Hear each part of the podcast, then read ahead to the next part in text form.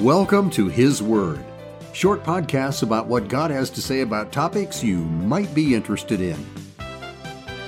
Not my words, but His Word. Today's podcast It's the Greatest Freedom Ever. Bondage is not freedom. In the Bible, His Word, in the book of Hebrews, it talks about how through His death, Jesus Christ brought about the coming destruction of the one who has the power of death, the devil. And it goes on to say that Christ's completed work has delivered them who through fear of death were all their lifetime subject to bondage. Bondage is not freedom. Having fear of death is not freedom. But for those who are born again, we have eternal life. Because of Adam's sin, every human being has limited life. Adam and Eve were banished from the garden. As a result, they would no longer have access to the tree of life. Eating from the tree of life, God said they would have lived forever.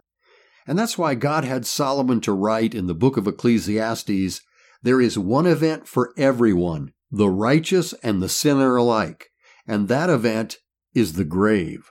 His word says it's appointed unto men and women once to die.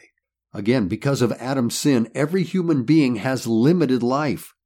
His word also says that if in this life only we have hope in Christ, we are of all people most miserable. And that's so true, isn't it? If a person only has this life to live and then that's it, nothing more. If a person doesn't have everlasting life, that's not freedom. But for those of us who are born again, we have freedom from death itself because God gave us eternal life. Remember John 3:16? God so loved the world that he gave his only begotten son that whosoever believes in him would not perish but have everlasting life. When any person confesses or acknowledges the Lord Jesus and believes in the heart that God raised him from the dead, his word says, You shall be saved.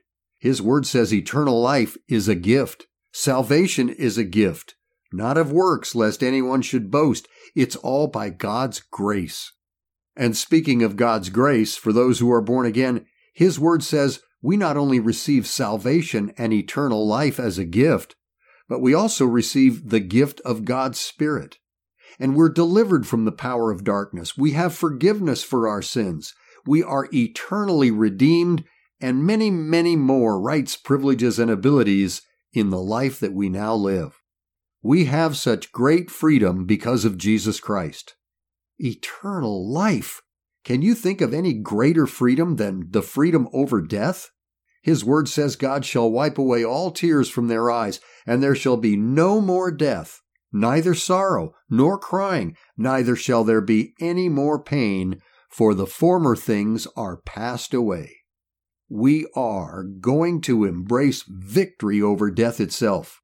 And when will we start enjoying this everlasting life? I'll tell you about that in the next podcast. Here in the USA, oftentimes we think of freedom in light of the freedoms we enjoy as citizens from our Constitution, but regardless of where a person lives, the greatest freedom ever is the freedom God provided through the completed work of His Son, our Lord Jesus Christ.